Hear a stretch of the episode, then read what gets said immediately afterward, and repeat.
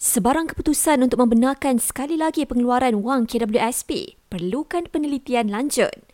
Jelas Perdana Menteri Datuk Seri Anwar Ibrahim, ia mengambil kira masa depan pencarum. Kalau tengok ada orang yang simpan uh, KWSP itu duit itu sedikit sekali. Jadi saya kena timbang tentang keperluan yang mendesak dan juga masa depan mereka. Terlalu kecil.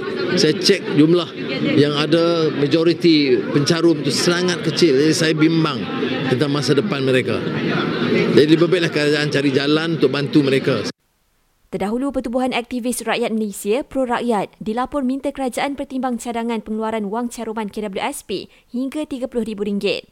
Ia katanya sebagai langkah penyelesaian jangka pendek dan panjang supaya rakyat tidak terputus perbelanjaan wang tunai. Pembayaran fasa 1 sumbangan tunai rahmah kepada 8.7 juta rakyat golongan B40 akan dikreditkan secara berperingkat mulai hari ini. Kerajaan sebelum ini umumkan SDR fasa 1 diawalkan bulan ini berbanding perancangan awal pada Mac depan bagi meringankan beban sara hidup rakyat.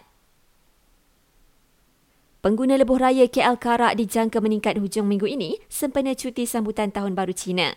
Menurut Polis Selangor, dianggarkan sebanyak 171,000 kenderaan akan menggunakan lebuh raya itu bermula Jumaat ini berbanding purata penggunaan harian iaitu 100,000.